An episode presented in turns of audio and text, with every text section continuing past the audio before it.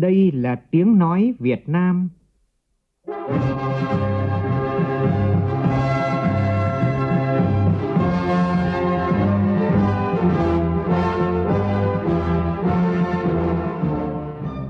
là tiếng nói Việt Nam, phát thanh từ Hà Nội, thủ đô nước Cộng hòa xã hội chủ nghĩa Việt Nam.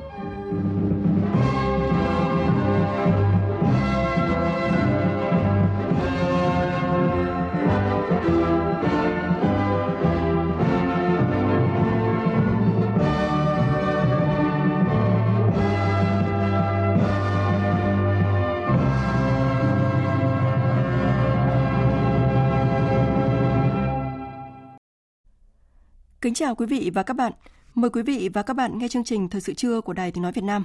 Chương trình có những nội dung chính sau đây.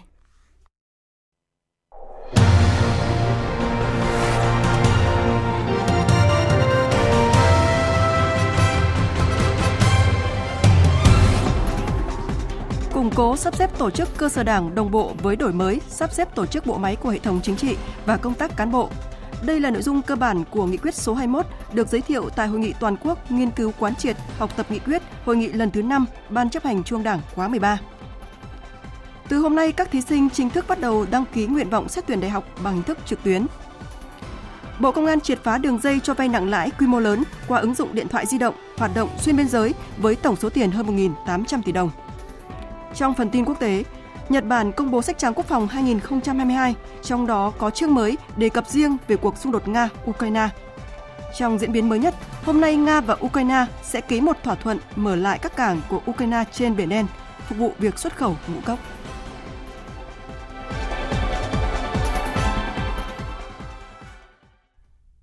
Bây giờ là nội dung chi tiết. Thưa quý vị và các bạn, tiếp tục hội nghị toàn quốc nghiên cứu, học tập, quán triệt nghị quyết hội nghị lần thứ 5 Ban chấp hành Trung Đảng khóa 13 Sáng nay, hội nghị nghe đồng chí Trương Thị Mai, Ủy viên Bộ Chính trị, Bí thư Trung ương Đảng, trưởng ban tổ chức Trung ương trình bày nghị quyết số 21 về tăng cường củng cố xây dựng tổ chức cơ sở Đảng và nâng cao chất lượng đội ngũ đảng viên trong giai đoạn mới. Cũng trong sáng nay, phát biểu kết luận hội nghị, Ủy viên Bộ Chính trị, Thường trực Ban Bí thư Võ Văn Thưởng nhấn mạnh, quá trình tổ chức thực hiện các nghị quyết đòi hỏi có sự quyết tâm, năng động, đổi mới, sáng tạo, dám nghĩ, dám làm của các cấp ủy, tổ chức đảng, cán bộ, đảng viên và nhân dân – nhất là người đứng đầu các cơ quan, tổ chức đơn vị ở địa phương. Phóng viên Lại Hoa phản ánh. Trưởng ban tổ chức Trung ương Trương Thị Mai nêu rõ, nâng cao năng lực lãnh đạo sức chiến đấu của tổ chức cơ sở đảng và chất lượng đội ngũ đảng viên luôn được đảng ta coi trọng và xác định là nhiệm vụ trọng yếu thường xuyên.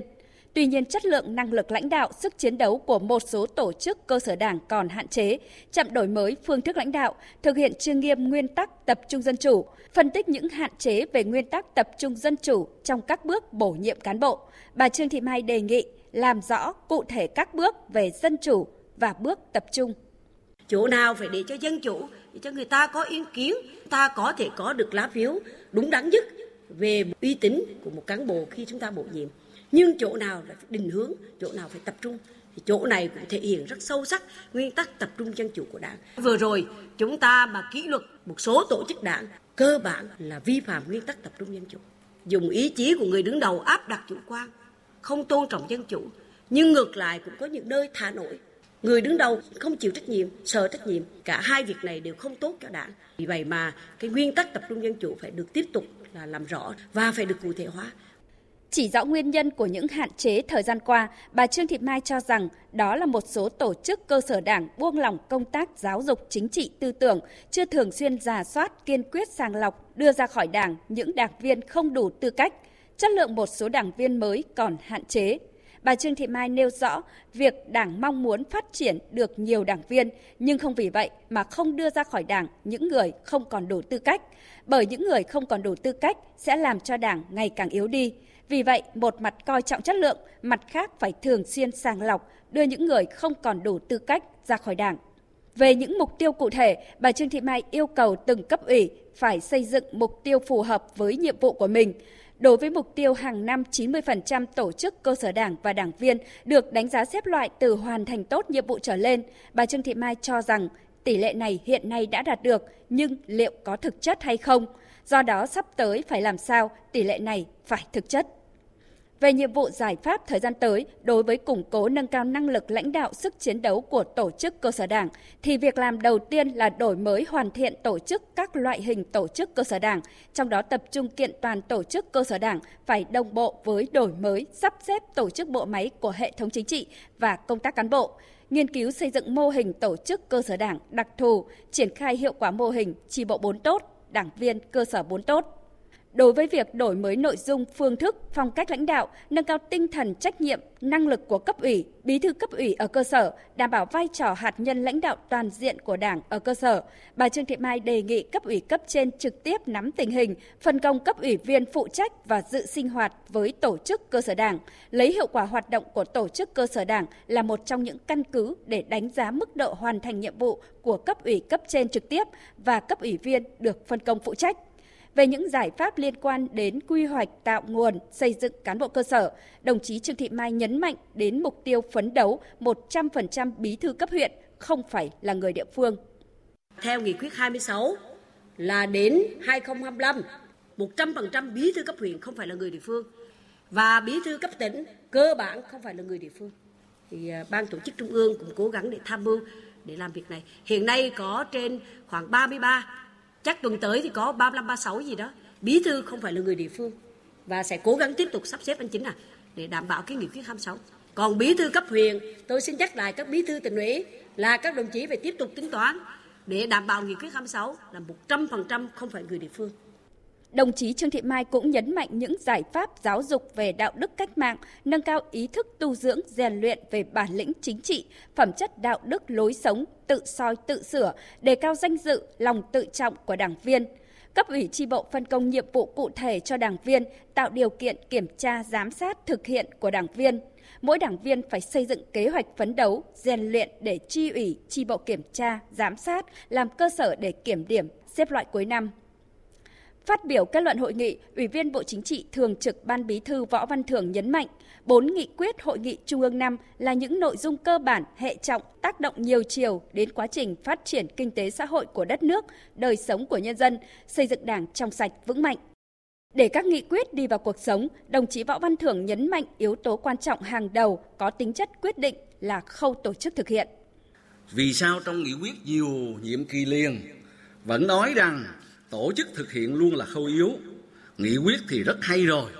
Nhưng mà như đồng chí tổng bí thư có lần ví von rằng hay thì thật là hay. Xem ra thực hiện thì trăm bề khó khăn. Cho nên khi làm nghị quyết mình bàn rất kỹ. Nhưng mà trong quá trình thực hiện á, thì đôi khi á, là thấy khó lại hay trùng chân. Thấy khó lại hay để lại. Vì vậy quá trình tổ chức thực hiện đòi hỏi có sự quyết tâm năng động đổi mới sáng tạo dám nghĩ dám làm của các cấp quỹ, tổ chức đảng, cán bộ đảng viên và nhân dân, nhất là người đứng đầu các cơ quan, tổ chức, địa phương, đơn vị.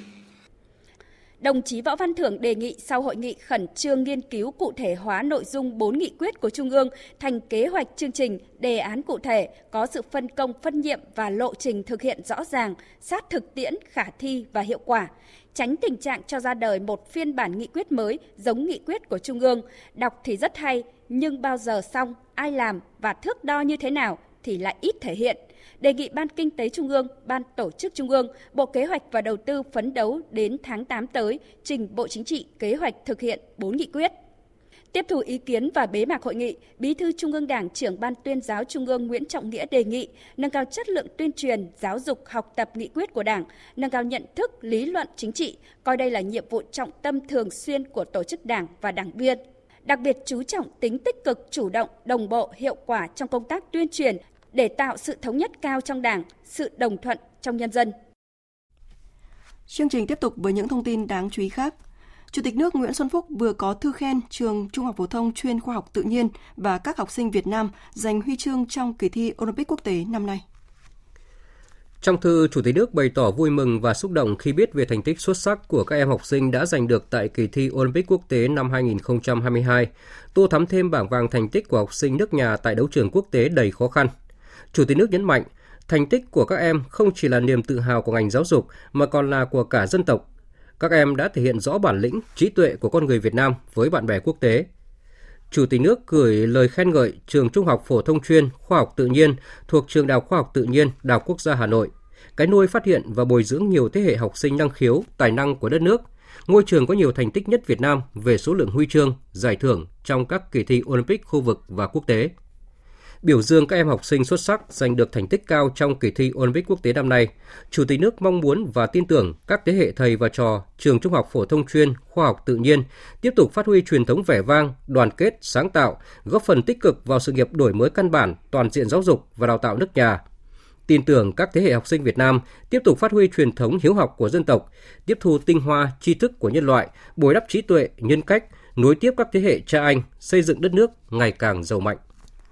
Sáng nay, Thủ tướng Chính phủ Phạm Minh Chính tiếp ông Maeda Tadashi, Chủ tịch Hội đồng Quản trị Ngân hàng Hợp tác Quốc tế Nhật Bản. Tin của phóng viên Đài Tiếng Nói Việt Nam. Thủ tướng nhấn mạnh, một trong những ưu tiên hàng đầu của hai nước là thúc đẩy quan hệ kinh tế. Việt Nam đã và đang triển khai nhiều giải pháp để kiểm soát hiệu quả dịch bệnh, tiếp tục ổn định kinh tế vĩ mô, kiểm soát lạm phát, đảm bảo các cân đối lớn, cải thiện môi trường đầu tư kinh doanh, mong muốn các nhà đầu tư Nhật Bản tiếp tục đầu tư vào Việt Nam. Thời gian tới, trên tinh thần tình cảm, chân thành, tin cậy và hiệu quả, Thủ tướng đề nghị Nhật Bản và Ngân hàng Hợp tác Quốc tế Nhật Bản tiếp tục giúp đỡ Việt Nam xây dựng nền kinh tế tăng trưởng nhanh, bền vững, quy mô lớn, độc lập tự chủ, gắn với tích cực, chủ động hội nhập quốc tế sâu rộng, thực chất và hiệu quả. Cụ thể là tập trung hỗ trợ về tham vấn chính sách, nguồn vốn, công nghệ, kinh nghiệm quản trị để phát triển nền công nghiệp năng lượng tái tạo, phát triển hạ tầng chiến lược, nhất là hạ tầng giao thông, ứng phó với biến đổi khí hậu, chuyển đổi số, phát triển xanh, vân vân. Chủ tịch Hội đồng Quản trị Ngân hàng Hợp tác Quốc tế Nhật Bản bày tỏ trân trọng những nỗ lực, kết quả mà Việt Nam đã đạt được trong bối cảnh khó khăn vừa qua, với việc triển khai nhiều chính sách hiệu quả trong phòng chống dịch, ổn định và phát triển kinh tế, đồng thời đánh giá cao những cam kết hành động của Việt Nam về các vấn đề môi trường. Chủ tịch Hội đồng Quản trị Ngân hàng Hợp tác Quốc tế Nhật Bản mong muốn hợp tác, sát cánh cùng với Việt Nam cả về kỹ thuật, tài chính, trong nhiều lĩnh vực. Thủ tướng Chính phủ vừa ban hành công điện về việc triển khai thực hiện công tác đặc xá năm nay. Những nội dung chính trong công điện như sau. Thủ tướng Chính phủ yêu cầu Bộ Công an làm tốt chức năng tham mưu thường trực cho Hội đồng Tư vấn đặc xá, trực tiếp chỉ đạo việc xét đề nghị đặc xá cho phạm nhân đang chấp hành án tại các trại giam, trại tạm giam, nhà tạm giữ do Bộ Công an quản lý, đôn đốc hướng dẫn kiểm tra các bộ ngành địa phương triển khai thực hiện, kịp thời tháo gỡ khó khăn, vướng mắc nảy sinh. Trường hợp vượt thẩm quyền, báo cáo Chủ tịch Hội đồng Tư vấn đặc xá xem xét quyết định.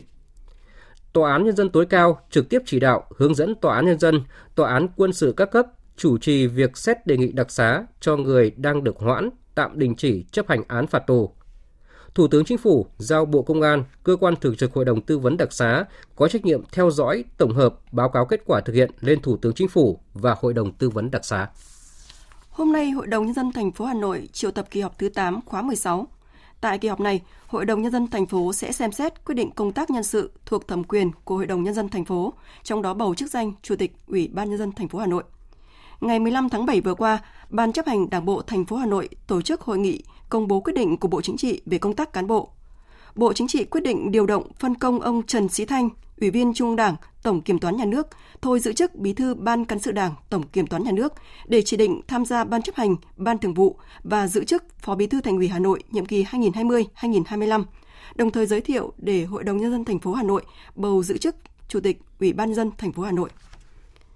Thông tin đáng chú ý trong lĩnh vực giáo dục, từ hôm nay, các thí sinh chính thức bắt đầu đăng ký nguyện vọng xét tuyển đại học bằng hình thức trực tuyến trên hệ thống quản lý của Bộ Giáo dục Đào tạo việc điều chỉnh, bổ sung nguyện vọng xét tuyển không giới hạn số lần và hạn cuối đến 17 giờ vào ngày 20 tháng 8 tới. Phóng viên Minh Hưởng thông tin. Trong thời gian gần một tháng từ ngày hôm nay đến ngày 20 tháng 8, các thí sinh có thể đồng thời đăng ký điều chỉnh và bổ sung nguyện vọng đăng ký xét tuyển không giới hạn số lần, nhưng việc đăng ký điều chỉnh nguyện vọng xét tuyển đều phải thực hiện bằng hình thức trực tuyến trên hệ thống hỗ trợ tuyển sinh của Bộ Giáo dục và Đào tạo tại địa chỉ https 2 2 gạch chéo thí sinh thi thpt quốc gia edu vn hoặc cổng dịch vụ công quốc gia tại địa chỉ https 2 2 gạch chéo xác thực dịch vụ công gov vn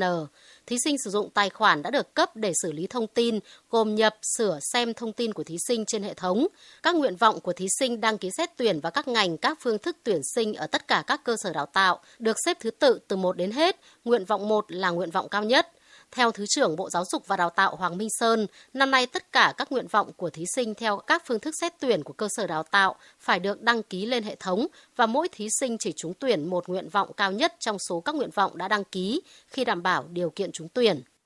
Các em phải đăng ký đầy đủ các cái nguyện vọng của các em với bất cứ các phương thức tuyển sinh của các trường nào. Khi các trường đã thông báo các em đủ điều kiện hay chưa đủ điều kiện trúng tuyển thì các em cũng cần phải đăng ký đầy đủ. Và thứ hai đăng ký theo cái thứ tự mà mình ưu tiên. Lựa chọn thích cái gì thì đều đăng ký trước và đảm bảo là những nguyện vọng cuối thì cũng phải xem xét là nó phù hợp với điểm của mình, cái kết quả học tập của mình. Mình phải có khả năng trúng tuyển rất là cao. Từ ngày 21 tháng 8 đến 17 giờ ngày 28 tháng 8, thí sinh phải xác nhận số lượng thứ tự nguyện vọng xét tuyển trên hệ thống, đồng thời nộp lệ phí xét tuyển theo số lượng nguyện vọng xét tuyển bằng hình thức trực tuyến.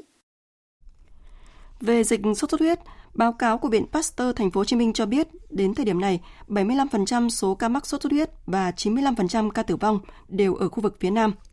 Viện Pasteur Thành phố Hồ Chí Minh cảnh báo nguy cơ dịch chồng dịch tại khu vực này là rất cao do sốt xuất huyết dù đã rất nghiêm trọng nhưng chưa đạt đỉnh. Dịch COVID-19 xuất hiện biến thể mới và tỷ lệ tiêm mũi nhắc lại còn thấp. Dịch chân tay miệng có chiều hướng gia tăng.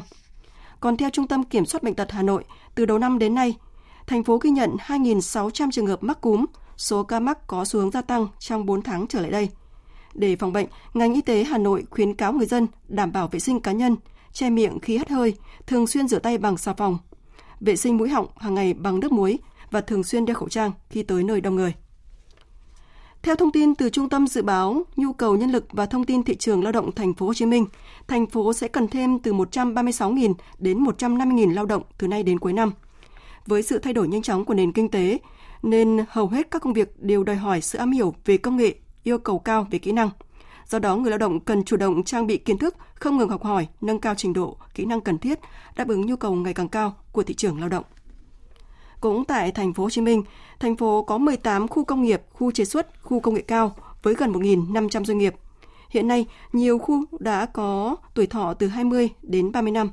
Do vậy, thành phố đang xây dựng đề án định hướng phát triển các khu chế xuất và công nghiệp thành phố Hồ Chí Minh giai đoạn 2021-2025 và tầm nhìn đến năm 2030. Vấn đề này cũng đang có nhiều ý kiến khác nhau. Phóng viên Lệ Hằng thường trú tại thành phố Hồ Chí Minh thông tin.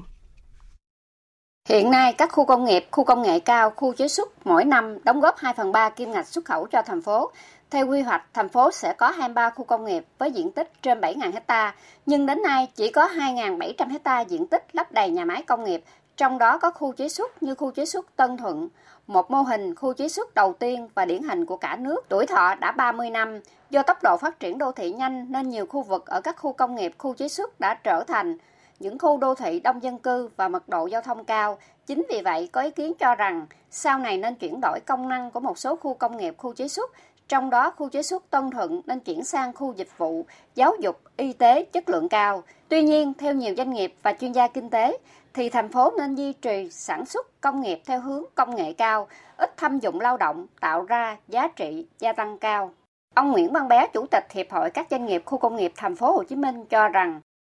xu hướng của các doanh nghiệp hiện nay tại các khu vẫn là phải làm sao đổi mới ví dụ như Tân Thuận nó đã đưa hơn 50% các nhà máy là theo công nghệ mới và nhiều nhà máy đã được xếp hạng là công nghệ cao còn cái chuyện những nhà máy không tiếp tục thì sẽ bị đào thải và tới hạn thì các công ty đầu tư hạ tầng người ta đương nhiên ta chắc không cho tiếp tục đầu tư tại vì anh không đổi mới công năng Thông tin về thị trường xuất khẩu trái cây, Đắk Lắk hiện đã vươn lên là tỉnh thứ hai về diện tích sầu riêng trong cả nước với trên 15.000 ha, tổng sản lượng khoảng 150.000 tấn. Đây là lợi thế của Đắk Lắk khi thị trường Trung Quốc bắt đầu mở cửa chính ngạch cho loại trái cây này. Vậy Đắk Lắk đã có sự chuẩn bị như thế nào để trái sầu riêng có thể bước vào thị trường 1 tỷ 400 triệu dân? Phản ánh của phóng viên Hương Lý thường trú tại Tây Nguyên. Gia đình ông Trần Văn Chiến ở Buôn Dung, xã E Dông, huyện Crong Bách có 4,7 hecta trồng chuyên canh sầu riêng, trải qua nhiều khó khăn và kiên trì với giống sầu riêng Dona hơn 18 năm nay. Ông cho biết rất vui mừng khi nhận được thông tin Trung Quốc chấp nhận nhập khẩu chính ngạch sầu riêng Việt Nam. Ông Nguyễn Văn Chiến cũng ý thức được rằng đây là cơ hội lớn nhưng cũng đặt ra nhiều thách thức cho sầu riêng Đắk Lắk khi thị trường Trung Quốc không còn dễ tính mà đòi hỏi những yêu cầu khắt khe hơn về tiêu chuẩn an toàn thực phẩm. Không riêng bản thân tôi, cái chủ trương mà xuất trực tiếp đi đi nước ngoài rất mừng. Tại vì thứ nhất, người nông dân làm ra được là mong sản phẩm tốt và bán được giá cao. Mục đích của người nông dân là như thế, và cho nên là người ta rất là phấn khởi cái chuyện này. Làm theo tiêu chuẩn Việt Gáp, đó là một phần trong cái xuất khẩu. Thứ hai là mã vùng trồng, thì hiện nay là đang là nếu mà kịp thời là xuất khẩu được. Không chỉ nông dân trồng sầu riêng mà những doanh nghiệp tham gia xuất khẩu sầu riêng cũng đã có sự chủ động nhập cuộc. Điển hình là công ty cổ phần thương mại xuất nhập khẩu Dũng Thái Sơn, Đắk Lắk. Bên cạnh hoàn tất các thủ tục xét công nhận có vùng nguyên liệu và cơ sở đóng gói để đáp ứng các tiêu chuẩn phía nước nhập khẩu đưa ra. Công ty đang gấp rút liên kết với các hộ dân, hợp tác xã để triển khai mã số vùng trồng. Hiện công ty đã thiết lập được 33 mã số vùng trồng cho hơn 1.000 hecta gửi sang Trung Quốc đánh giá từ năm 2021. Ông Lê Minh Tâm, Phó Tổng Giám đốc Công ty Cổ phần Thương mại xuất nhập khẩu Dũng Thái Sơn cho hay. Doanh nghiệp của ờ, chúng tôi đã sẵn sàng cái ờ, mã cơ sở đóng gói và mã vùng trồng thì để sau này phát triển ra thêm cái hàng qua thị trường Trung Quốc đang chuẩn bị cái kế tiếp đó là xây phản thêm 12 cái cơ sở đóng đóng đóng trái xuất khẩu hàng tươi qua thị trường Trung Quốc à, triển khai thêm những cái mã vùng trồng cho các huyện của tỉnh Đắk Lắk như là Cư Bà Nga, Cà Long Búc, rồi à, Cà Long Năng để cho được được số lượng nhiều để cho đủ cái điều kiện phục vụ cho cái mã cơ sở đóng gói. Đắk Lắk hiện có hơn 15.000 hecta sầu riêng, chiếm 17,6% diện tích của cả nước và là tỉnh có diện tích lớn thứ hai sau tỉnh Tiền Giang. Sản lượng thu hoạch năm 2022 ước khoảng 150.000 tấn và dự kiến sản lượng đến năm 2025 là 300.000 tấn. Với điều kiện tự nhiên, khí hậu, đất đai rất thích hợp, các giống sầu riêng được người dân Đắk Lắk trồng nhiều như Ri6 Dona có giá trị kinh tế cao. Ông Vũ Đức Côn, Phó Giám đốc Sở Nông nghiệp Phát triển Nông thôn tỉnh Đắk Lắc cho biết, để đón đầu cơ hội xuất khẩu chính ngạch sang thị trường Trung Quốc, ngành nông nghiệp Đắk Lắc đã chú trọng phát triển vùng nguyên liệu bền vững ngay khi nghị định thư bắt đầu được xây dựng. Cùng với đó, ngành nông nghiệp Đắk Lắc đã phối hợp với Cục Bảo vệ Thực vật, Bộ Nông nghiệp Phát triển Nông thôn, triển khai công tác tuyên truyền, phổ biến, hướng dẫn, cấp mã số vùng trồng, mã số cơ sở đóng gói quả tươi, phục vụ xuất khẩu. Đến nay, ngành nông nghiệp đã thiết lập và xây dựng vùng trồng sầu riêng tập trung phục vụ xuất khẩu với tổng diện tích hơn 1.500 hecta và 24 mẫu cơ sở đóng gói trên địa bàn tỉnh. Tuy nhiên, theo ông Vũ Đức Côn, để trái sầu riêng Đắk Lắk xuất khẩu sang thị trường Trung Quốc lâu dài, bền vững, thì mỗi địa phương, doanh nghiệp, nông dân phải không ngừng nâng cao chất lượng, tính chuyên nghiệp trong vận hành chuỗi giá trị. Cái mã số vùng trồng, cái mã số ờ, cơ sở đóng gói được phía Trung Quốc công nhận kèm với cái nghị định thư đã được ký kết thì mới chỉ là những cái điều kiện cần. Còn để mà hàng của chúng ta đi sang được thì ngay những cái chuyến hàng đầu tiên cũng đã phải có cái sự kiểm tra, à, đánh giá được công nhận và như vậy thì để cho cái việc xuất sầu riêng sang Trung Quốc được một cách bền vững thì liên tục phải phấn đấu từ quá trình sản xuất, chăm sóc cho đến đóng gói và vận chuyển. Chúng ta liên tục phải tuân thủ các cái quy định phía nước nhập khẩu.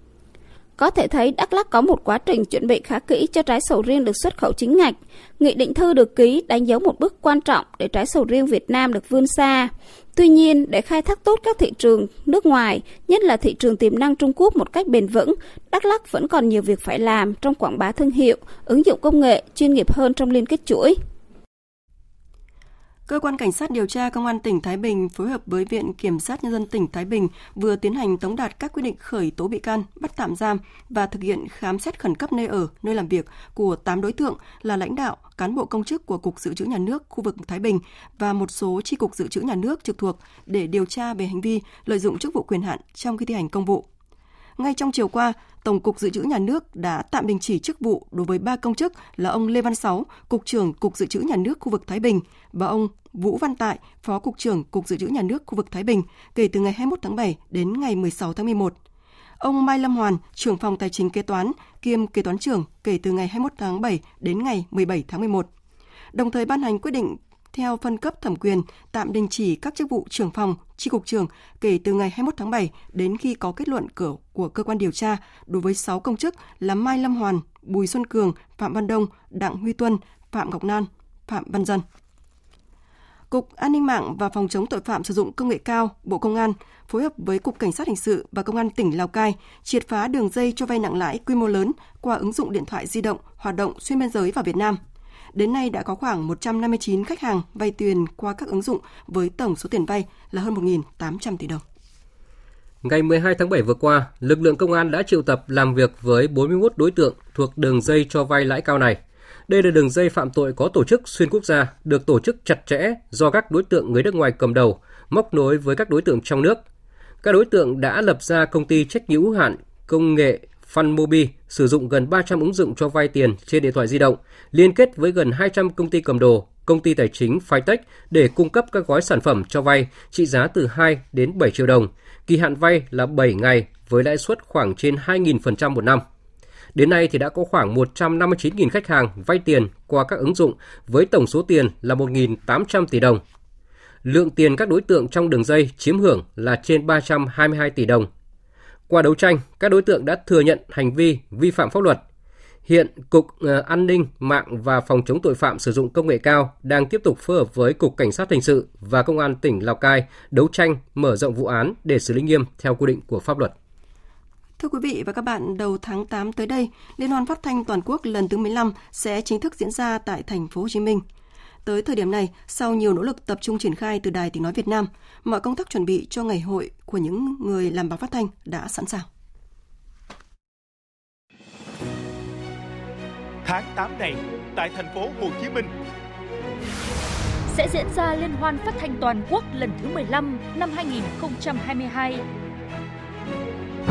Liên hoan phát thanh toàn quốc lần thứ 15 tổ chức tại thành phố Hồ Chí Minh là một sự kiện lớn diễn ra ở thời điểm có nhiều ý nghĩa khi cơn bão Covid-19 đã qua, nhân dân thành phố Hồ Chí Minh cũng như nhân dân cả nước đang trở lại nhịp sống sản xuất bình thường. Đây cũng là dịp để những người làm phát thanh cùng nhau suy ngẫm và nhìn lại, đặc biệt là hai năm đầy dấu ấn và thử thách khi đất nước có những khó khăn trong phòng chống dịch. Ngay từ những ngày cuối tháng 3, đoàn công tác của Đài Tiếng Nói Việt Nam do Tổng Giám đốc Đỗ Tiến Sĩ dẫn đầu đã có buổi làm việc với lãnh đạo thành ủy và Ủy ban Nhân dân thành phố Hồ Chí Minh để chuẩn bị cho công tác tổ chức. Nội dung lần này thì chúng tôi vẫn kế thừa lần liên hoan các hành trước đây, nhưng đặc biệt là đưa thêm những các cái nội dung mới chẳng hạn hội thảo về cái công tác truyền thông và đưa cái kỹ thuật số rồi uh, truyền thông ờ, các các cái sản phẩm truyền thông chạy trên uh, internet. Các cái nội dung liên quan đến phát thanh thì có cả những vấn đề về kỹ thuật. Cái liên hoan này thì cùng nhau suy ngẫm và nhìn lại đặc biệt trong hơn hai năm qua là một năm đầy dấu ấn và thử thách khi mà đất nước có những cái khó khăn trong phòng chống dịch. Đây là lần thứ hai liên hoan được tổ chức tại thành phố mang tên Bác sau lần đầu tiên diễn ra vào năm 1996. Với hơn 800 đại biểu từ 63 tỉnh thành về thành phố tham dự liên hoan, nên công tác chuẩn bị được đặc biệt chú trọng. Chính vì vậy, nhiều cuộc họp bàn do lãnh đạo Đài Tiếng Nói Việt Nam chủ trì đã được triển khai để đảm bảo liên hoan diễn ra thành công. Về phía thành phố Hồ Chí Minh, xác định mục tiêu thông qua liên hoan lần này là cơ hội để thành phố quảng bá thúc đẩy các hoạt động kết nối, xúc tiến đầu tư, tiếp tục lan tỏa hình ảnh thành phố Hồ Chí Minh đoàn kết năng động sáng tạo nghĩa tình. Vì thế, Bí thư Thành ủy thành phố Hồ Chí Minh Nguyễn Văn Nên yêu cầu Ủy ban nhân dân thành phố, các cơ quan, sở ban ngành liên quan phối hợp chặt chẽ với VOV để liên hoan phát thanh lần thứ 15 diễn ra thành công tốt đẹp. Thể hiện được cái mến khách, cái tình cảm cái nghĩa cử của mình. Ta đến đây ta đại diện cho địa phương. Làm sao cuộc thi nó tạo ra nhiều cảm xúc? Chương trình như thế nào cho nó thú vị? Ngoài hai buổi lễ khai mạc và bế mạc diễn ra tại nhà hát lớn thành phố Hồ Chí Minh thì các hoạt động chính của Liên hoan phát thanh toàn quốc lần này chủ yếu diễn ra tại trụ sở Đài Tiếng nói nhân dân thành phố Hồ Chí Minh VOH với 61 đầu việc cần triển khai. Chính vì vậy, tới thời điểm này, việc lên phương án tổ chức đã được ban lãnh đạo đài VOH gấp rút thực hiện. Tiếp theo sẽ là một số thông tin về thời tiết.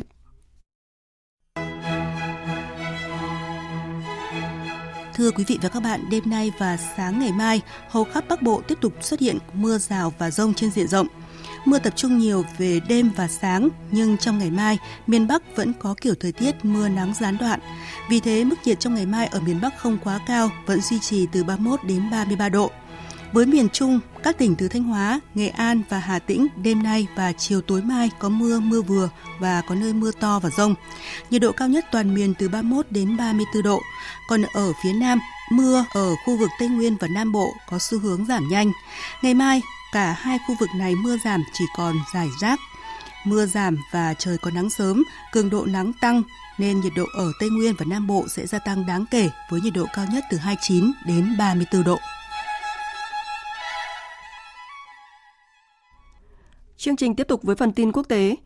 Nội các Nhật Bản hôm nay đã thông qua sách trắng quốc phòng 2022. Trọng tâm của sách trắng năm nay nhấn mạnh đến các vấn đề liên quan đến cuộc xung đột Nga và Ukraine.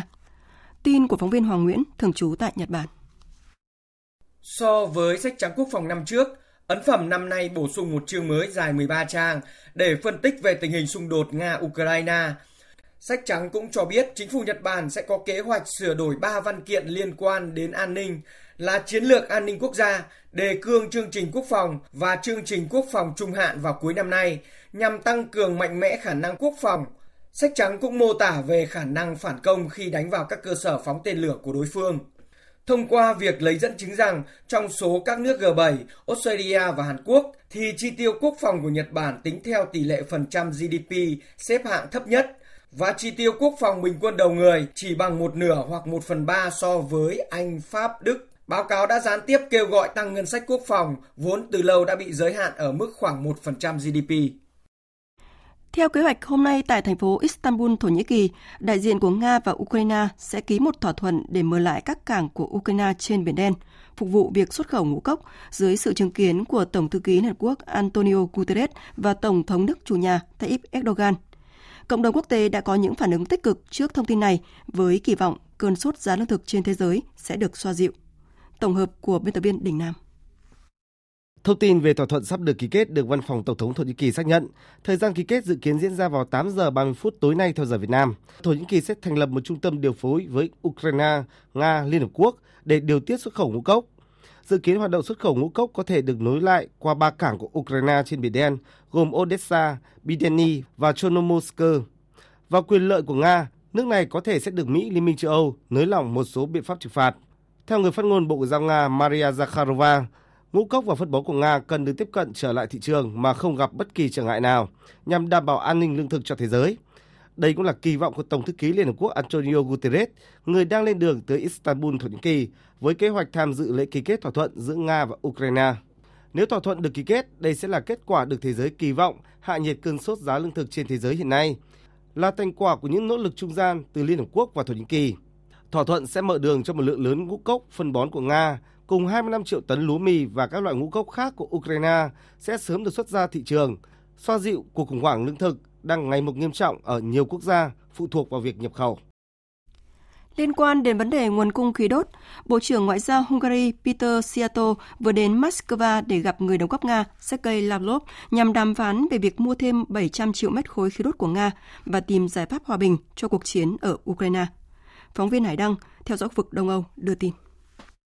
Trong bối cảnh khủng hoảng năng lượng đang lan rộng khắp châu Âu, mới đây, Hungary là quốc gia đầu tiên của châu Âu đã phải ban bố tình trạng khẩn cấp về năng lượng. Nước này nhập khẩu khoảng 65% dầu mỏ và 80% khí đốt tự nhiên từ Nga. Theo thỏa thuận kéo dài 15 năm với tập đoàn năng lượng khổng lồ Gazprom của Nga được ký kết vào năm ngoái, Hungary sẽ nhận được khoảng 3,5 tỷ mét khối khí đốt mỗi năm qua Bulgaria và Serbia và thêm 1 tỷ mét khối qua đường ống từ Áo. Tuy nhiên, trong bối cảnh giá năng lượng đang tăng mạnh, Hungary cần tiếp tục các hoạt động đàm phán để mua thêm khí đốt nhằm lấp đầy các kho dự trữ để đáp ứng nhu cầu năng lượng trong mùa đông sắp tới. Phát biểu trong cuộc họp báo, Bộ trưởng Peter Siato cho biết để đảm bảo an toàn cho nguồn cung năng lượng, Hungary cần thêm 700 triệu mét khối khí đốt ngoài thỏa thuận cung cấp dài hạn hiện có với Nga. Ông Siato cho biết thêm, các kho dự trữ khí đốt của Hungary hiện mới chỉ đáp ứng được hơn 27% nhu cầu tiêu dùng hàng năm của nước này. Về phía mình, Bộ trưởng Ngoại giao Nga Sergei Lavrov cho biết Nga đang xem xét các yêu cầu của Hungary về việc tăng cường mua khí đốt của nước này. Về tình hình chính trị tại Sri Lanka, hôm nay nội các mới của Sri Lanka làm lễ nhậm chức. Các nguồn tin cho biết nội các mới sẽ có tối đa 30 bộ trưởng để dẫn dắt đất nước vượt qua cuộc khủng hoảng kinh tế nghiêm trọng hiện nay. Trong đó, nghị sĩ Gunawardena dự kiến sẽ giữ chức thủ tướng. Trước đó, ông Ranin Wickremesinghe, người từng 6 lần làm thủ tướng Sri Lanka, đã nhậm chức tổng thống với sự ủng hộ của đa số nghị sĩ tại Quốc hội người dân đặt nhiều kỳ vọng vào ban lãnh đạo mới đưa đất nước vượt qua khủng hoảng kinh tế chính trị, song có nhiều lý do để họ không quá kỳ vọng. Tổng hợp của biên tập viên Đài Tiếng Nói Việt Nam. Dù được sự ủng hộ của phần lớn nghị sĩ quốc hội với hình ảnh chính trị gia kỳ cựu, nhưng tân Tổng thống Wickreme Singhe đang đối mặt với nhiều tranh cãi về uy tín chính trị. Tổng thống Wickreme Singhe chấn an dư luận rằng ông luôn phản đối gia tộc Japapaksa, thế lực thống trị chính trường Sri Lanka trong nhiều năm – Tân Tổng thống Wickreme Singhe tuyên bố. Tôi không phải bạn của gia tộc Rajapaksa. Tôi là bạn của người dân. Đối với tôi làm việc với chủ tịch của một đảng khác không có nghĩa là tôi là bạn của họ. Nó chỉ có nghĩa là tôi đang xem xét các cơ hội để củng cố đảng của mình. Vậy thôi. Tuy nhiên, các chuyên gia phân tích cho rằng chính phủ mới phải theo đuổi một lộ trình bao trùm hơn với sự tham gia của các dân tộc thiểu số thay vì tiếp nối những chính sách sai lầm của các chính quyền trước đây. Tương lai của Sri Lanka hoàn toàn phụ thuộc vào việc liệu Quỹ tiền tệ quốc tế và cộng đồng quốc tế có thông qua các gói cứu trợ cho quốc gia này hay không. Tổng thống Wickremesinghe Singhe rõ ràng sẽ phải thực thi những chính sách quyết liệt, nhưng bài toán trước mắt là phải xoa dịu nỗi lo ngại và phẫn nộ của người dân Sri Lanka trước đời sống kinh tế khó khăn và nếu thất bại, có thể sẽ thổi bùng ngọn lửa phản đối từ dân chúng vào bất kỳ lúc nào. Một thông tin đáng chú ý đó là Liên minh Bảo tồn Thiên nhiên Quốc tế chính thức thông báo loài cá tầm trắng ở sông Trường Giang được mệnh danh là vua của các loài cá nước ngọt ở Trung Quốc đã tuyệt chủng trong tự nhiên. Phóng viên Tuấn Đạt, thường trú tại Trung Quốc, đưa tin. Cập nhật mới nhất vào sách đỏ các loài bị đe dọa của Liên minh Bảo tồn Thiên nhiên Quốc tế được công bố ngày 21 tháng 7 cho thấy cá tầm trắng sông Trường Giang, một loài cá đặc hữu của con sông này đã chính thức tuyệt chủng trong tự nhiên. Trên phạm vi toàn cầu, quần thể cá tầm bụng trần trên sông Danube cũng đã tuyệt chủng. Sách đỏ đã nâng mức độ bảo vệ bảy loại cá tầm khác. Theo đánh giá cá tầm toàn cầu của Liên minh Bảo tồn Thiên nhiên Quốc tế, tất cả 26 loại cá tầm còn tồn tại trên thế giới đều đang bị đe dọa tuyệt chủng. Trong số đó, khoảng 2 phần 3 chủng loài cá tầm đang ở mức độ đặc biệt nguy cấp. Sông ngòi và đa dạng sinh học nước ngọt rất quan trọng đối với con người và thiên nhiên. Tuy nhiên, đa dạng sinh học nước ngọt toàn cầu đang tiếp tục mất đi và hệ sinh thái sông ngòi toàn cầu tiếp tục suy thoái Kết quả nghiên cứu của tạp chí Khoa học Môi trường Tổng thể công bố vào năm 2019 cho biết cá tầm trắng sông Trường Giang có thể đã tuyệt chủng trong khoảng từ năm 2005 đến năm 2010. Có tới 4.300 loài thủy sinh phân bố trong lưu vực sông Trường Giang, bao gồm hơn 400 loại cá và hơn 170 loại cá chỉ có ở sông Trường Giang. Có 12 loài thủy sinh quan trọng được bảo vệ cấp quốc gia như cá tầm Trung Quốc, cá tầm sông Trường Giang và cá heo không vây. Cá tầm trắng xuất hiện lần cuối cùng ở sông Trường Giang vào năm 2003.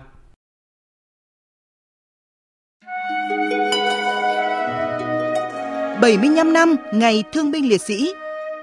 Đền ơn đáp nghĩa, uống nước nhớ nguồn.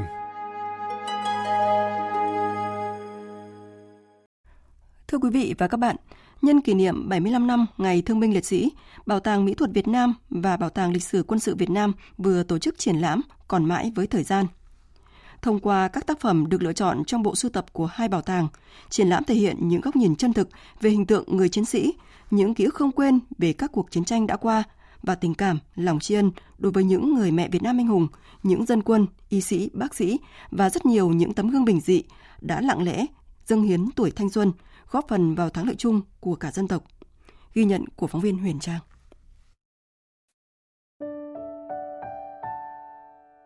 từng tham gia chiến trường và mang thương tật nặng nề với đôi mắt không còn nhìn thấy được ánh sáng. Họa sĩ Lê Duy Ứng vẫn luôn nhớ và biết ơn người mẹ đã vượt qua bao khổ đau, chịu nhiều khó khăn gian khổ, nuôi nấng ông và các anh chị em khôn lớn.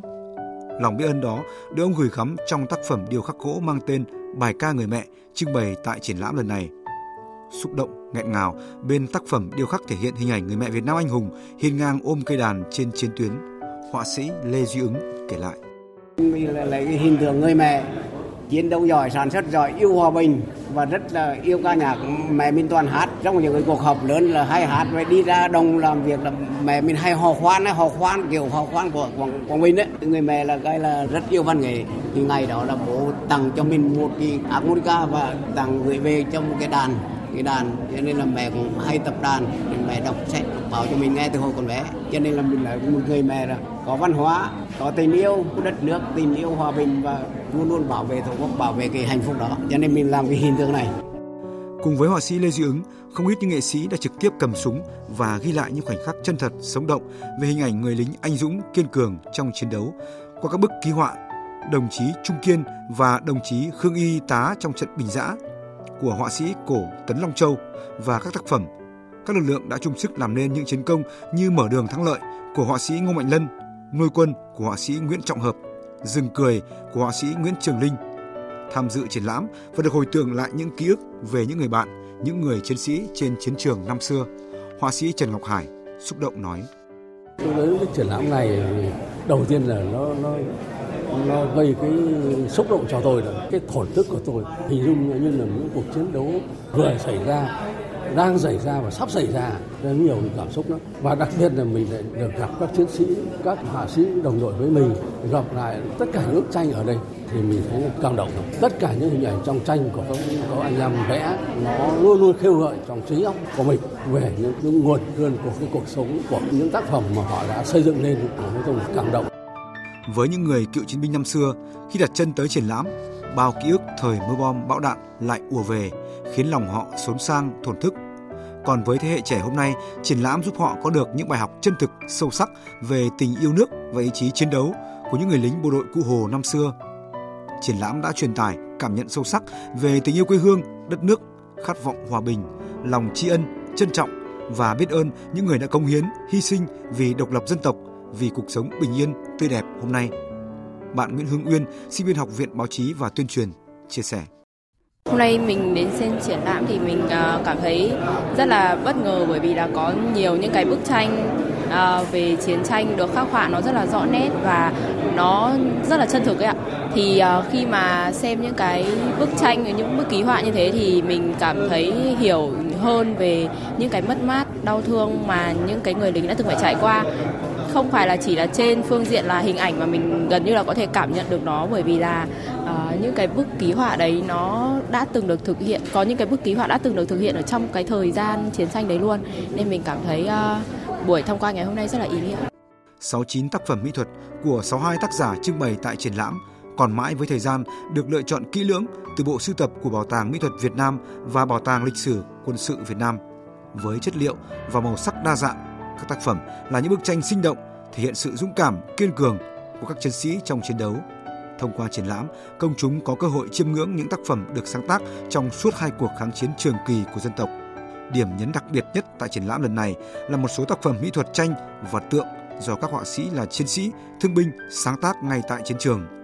Hầu hết các tác phẩm được trưng bày tại triển lãm lần này hướng tới đề tài lực lượng vũ trang, chiến tranh cách mạng. Trong đó, nhiều tác phẩm tôn vinh các anh hùng liệt sĩ thương binh đã có sự hy sinh công hiến qua hai cuộc kháng chiến chống Pháp và chống Mỹ. Bà Trần Thị Hương, Phó Giám đốc Bảo tàng Mỹ thuật Việt Nam cho biết. Bảo tàng Mỹ thuật Việt Nam thì cũng có một cái bộ sưu tập cũng đã rất nhiều lần đưa ra trưng bày về các tác phẩm của các họa sĩ là liệt sĩ hay họa sĩ là quân nhân. Tuy nhiên là lần này thì phần mà họa sĩ là quân nhân ưu tiên cho bên Bảo tàng lịch sử quân sự thì à, ý nghĩa của nó thì chúng tôi muốn nói rằng là là quân nhân và đồng thời là họa sĩ thì tất cả đều là cùng tham gia chiến đấu bảo vệ Tổ quốc và trong cái quá trình chiến đấu bảo vệ Tổ quốc đó, những người họa sĩ đó họ vẫn thể hiện tình cảm của họ sự lạc quan và cũng là cái nghề mà họ vốn có để họ viết nên những cái câu chuyện đẹp cho chúng ta thưởng thức trong ngày hôm nay. Với sự đa dạng về bút pháp, thể loại và chất liệu, triển lãm còn mãi với thời gian đưa người xem hồi tưởng về một thời quá khứ hào hùng đã qua nhưng mãi được trân trọng và ghi nhớ. Tổ quốc đời đời nhớ ơn các anh hùng liệt sĩ, đất mẹ luôn giang tay đón các anh trở về, các anh còn sống mãi trong trái tim người dân Việt Nam.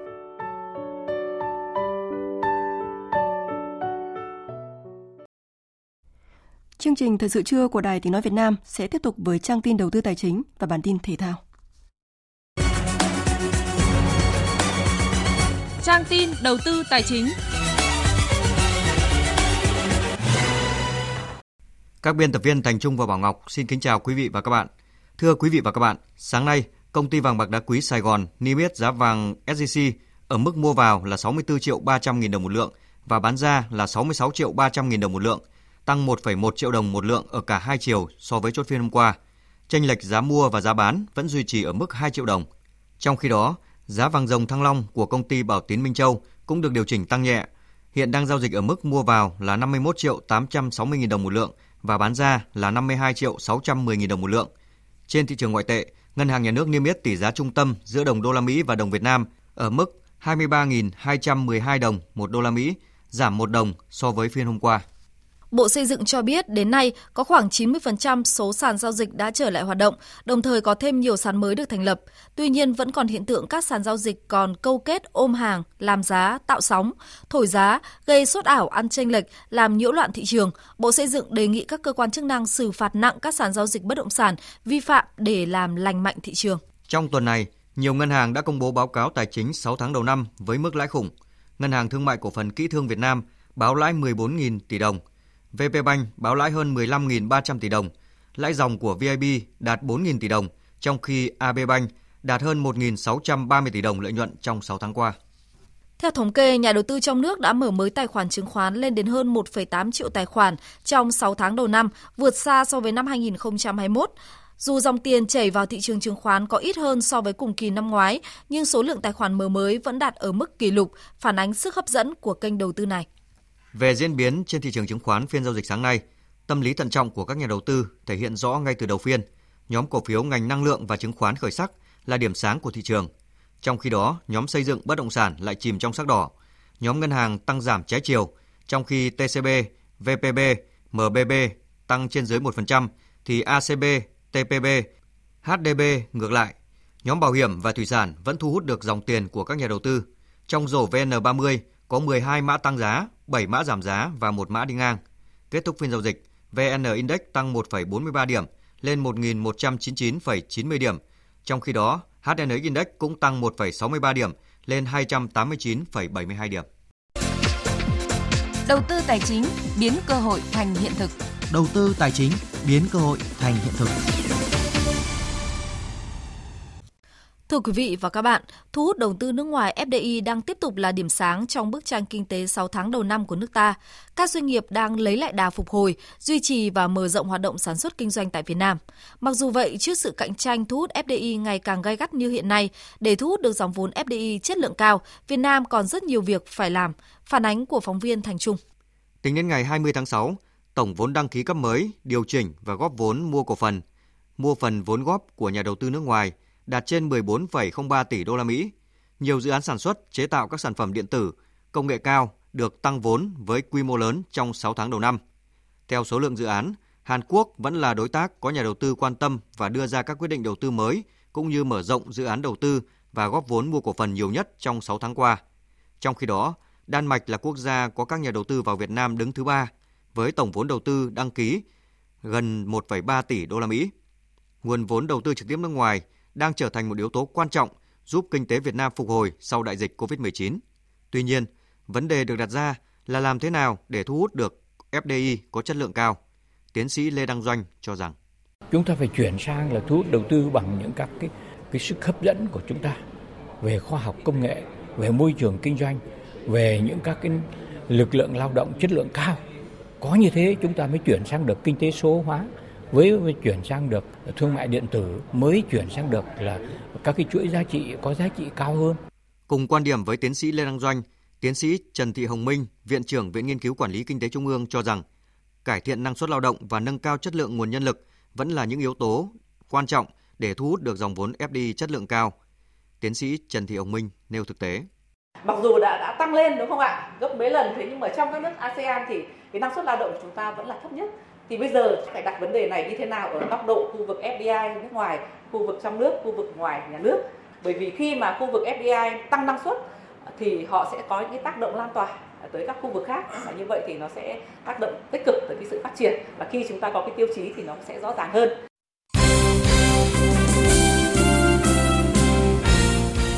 Thưa quý vị và các bạn, hôm nay 22 tháng 7, đội tuyển U20 Việt Nam tập trung tập huấn tại Trung tâm Đào tạo bóng đá trẻ Việt Nam để chuẩn bị cho vòng loại giải bóng đá U20 châu Á 2023. Theo kế hoạch, toàn đội tập luyện tại Hà Nội từ ngày hôm nay cho đến ngày 31 tháng 7 thì di chuyển vào Bình Dương để tham dự giải U19 quốc tế 2022. Giải đấu này diễn ra từ ngày 5 tháng 8 đến ngày 11 tháng 8 với sự tham dự của các đội gồm Việt Nam, Thái Lan, Malaysia và Myanmar.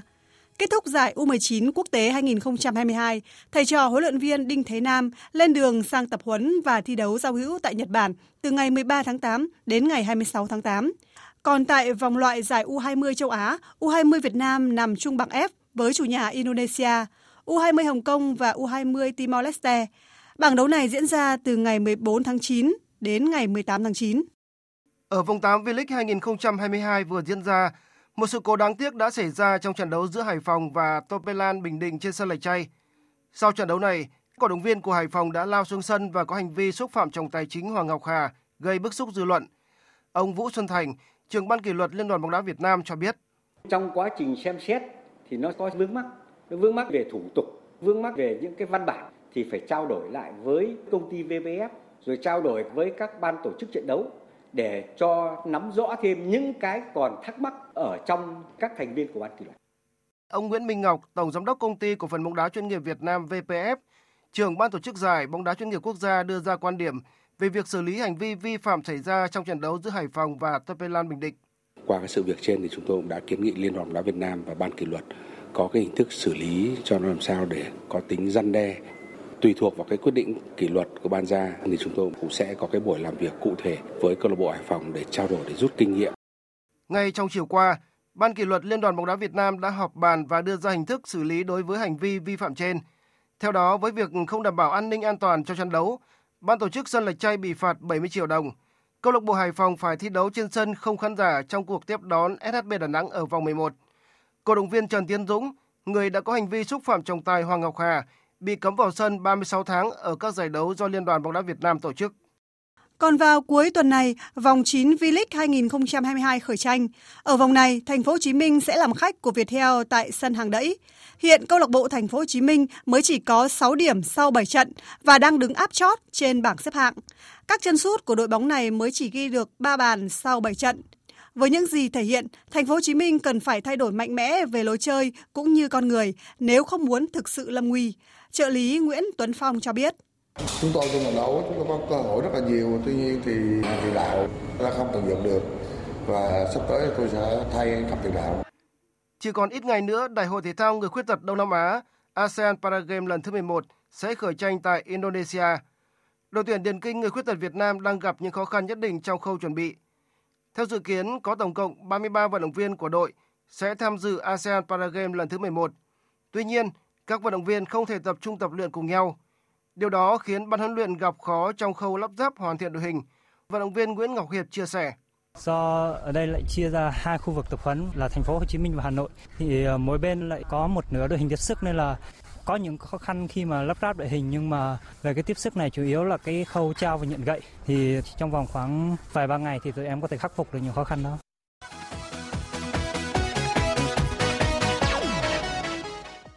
Sáng nay, câu lạc bộ Liverpool đã có trận đấu thứ ba nằm trong tour du đấu mùa hè của đội bóng này. Trên sân Red Bull Arena, đội bóng đến từ nước Anh thắng đậm chủ nhà Leipzig 5-0. Trong chiến thắng của Liverpool thì Mohamed Salah là người mở tỷ số vào phút thứ 8, còn tiền đạo tân binh Darwin Nunes ghi cả 4 bàn còn lại. Cầu thủ này được đưa vào sân thay Roberto Firmino đầu hiệp 2. Huấn luyện viên Jurgen Klopp đánh giá về màn thể hiện của cầu thủ vừa được Liverpool chiêu mộ từ Benfica với giá 100 triệu euro. Đây là một ngày hoàn hảo đối với cậu ấy. Chúng tôi đã chi rất nhiều tiền để có được Darwin. Cậu ấy đã chịu nhiều áp lực sau trận đấu với Manchester United và sau trận đấu đó, tôi đã nói rằng đã là con người, ai cũng có thể mắc lỗi và hãy cho cậu ấy thêm thời gian. Đừng vội vã phán xét một con người, điều đó không hay chút nào. Cậu ấy là mẫu tiền đạo có khả năng tạo nên sự khác biệt và là một người thật sự giỏi. Trước đó, Liverpool đã thua đậm Manchester United 0-4 trong trận đấu diễn ra tại Thái Lan và đánh bại Crystal Palace 2-0 tại Singapore. Sau trận đấu với Leipzig, Liverpool sẽ có trận giao hữu với Sandburg ngày 28 tháng 7. Dự báo thời tiết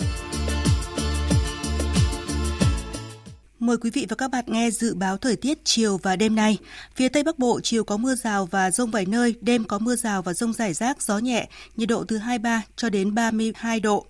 Phía Đông Bắc Bộ chiều có mưa rào và rông vài nơi, đêm có mưa rào và rông rải rác, gió Đông Nam cấp 2, cấp 3, nhiệt độ từ 24 đến 33 độ. Khu vực từ Thanh Hóa đến Thừa Thiên Huế, chiều có mưa rào và rông vài nơi, đêm có mưa rào và rông rải rác, gió nhẹ, nhiệt độ từ 24 đến 34 độ. Khu vực từ Đà Nẵng đến Bình Thuận, chiều nắng, chiều tối và tối có mưa rào và rông rải rác, đêm có mưa rào và rông vài nơi, gió nhẹ, nhiệt độ từ 24 đến 34 độ. Khu vực Tây Nguyên và Nam Bộ chiều nắng, chiều tối và tối có mưa rào và rông rải rác, đêm có mưa rào và rông vài nơi, gió Tây Nam cấp 2, cấp 3, nhiệt độ từ 20 đến 33 độ. Khu vực Hà Nội chiều có mưa rào và rông vài nơi, đêm có mưa rào và rông rải rác, gió Đông Nam cấp 2, cấp 3, nhiệt độ từ 25 đến 33 độ. Dự báo thời tiết biển, vùng biển Bắc và Nam Vịnh Bắc Bộ có mưa rào rải rác và có nơi có rông, tầm nhìn xa trên 10 km giảm xuống từ 4 đến 10 km trong mưa, gió Đông Nam cấp 3, cấp 4. Vùng biển từ Quảng Trị đến Quảng Ngãi có mưa rào và rông vài nơi, tầm nhìn xa trên 10 km, gió Đông Nam cấp 4. Vùng biển từ Bình Định đến Ninh Thuận, vùng biển từ Bình Thuận đến Cà Mau, từ Cà Mau đến Kiên Giang, khu vực Bắc và giữa Biển Đông, khu vực quần đảo Trường Sa thuộc tỉnh Khánh Hòa, khu vực Vịnh Thái Lan có mưa rào và rông vài nơi, tầm nhìn xa trên 10 km, gió nhẹ. Khu vực Nam Biển Đông, khu vực quần đảo Hoàng Sa thuộc thành phố Đà Nẵng có mưa rào rải rác và có nơi có rông, tầm nhìn xa trên 10 km giảm xuống từ 4 đến 10 km trong mưa. Gió Đông Bắc cấp 3, cấp 4. Vừa rồi là những thông tin dự báo thời tiết. Trước khi kết thúc chương trình, chúng tôi tóm lược những tin chính vừa phát. Phát biểu kết luận hội nghị toàn quốc nghiên cứu quán triệt học tập nghị quyết hội nghị lần thứ 5 Ban chấp hành Trung Đảng khóa 13, Ủy viên Bộ Chính trị, Thường trực Ban Bí thư Võ Văn Thưởng nhấn mạnh, quá trình tổ chức thực hiện các nghị quyết đòi hỏi có sự quyết tâm, năng động, đổi mới, sáng tạo, dám nghĩ dám làm của các cấp ủy tổ chức đảng, cán bộ, đảng viên và nhân dân, nhất là người đứng đầu các cơ quan, tổ chức, đơn vị địa phương. Tại kỳ họp chiều nay, Hội đồng nhân dân thành phố Hà Nội sẽ xem xét quyết định công tác nhân sự thuộc thẩm quyền của Hội đồng nhân dân thành phố, trong đó bầu chức danh Chủ tịch Ủy ban nhân dân thành phố. Ông Trần Sĩ Thanh, Phó Bí thư Thành ủy Hà Nội nhiệm kỳ 2020-2025 được giới thiệu để Hội đồng nhân dân thành phố Hà Nội bầu chức Chủ tịch Ủy ban nhân dân thành phố Hà Nội. Từ hôm nay, các thí sinh chính thức bắt đầu đăng ký nguyện vọng xét tuyển đại học bằng hình thức trực tuyến trên hệ thống quản lý của Bộ Giáo dục Đào tạo. Việc điều chỉnh bổ sung nguyện vọng xét tuyển không giới hạn số lần, hạn cuối đến 17 giờ ngày 20 tháng 8 tới. Theo kế hoạch, hôm nay tại thành phố Istanbul, Thổ Nhĩ Kỳ, đại diện của Nga và Ukraine sẽ ký một thỏa thuận để mở lại các cảng của Ukraine trên Biển Đen, phục vụ việc xuất khẩu ngũ cốc dưới sự chứng kiến của Tổng thư ký Liên Hợp Quốc Antonio Guterres và Tổng thống Thổ Nhĩ Kỳ Tayyip Erdogan. Động thái được thế giới kỳ vọng giúp giảm giá lương thực trên thị trường thế giới.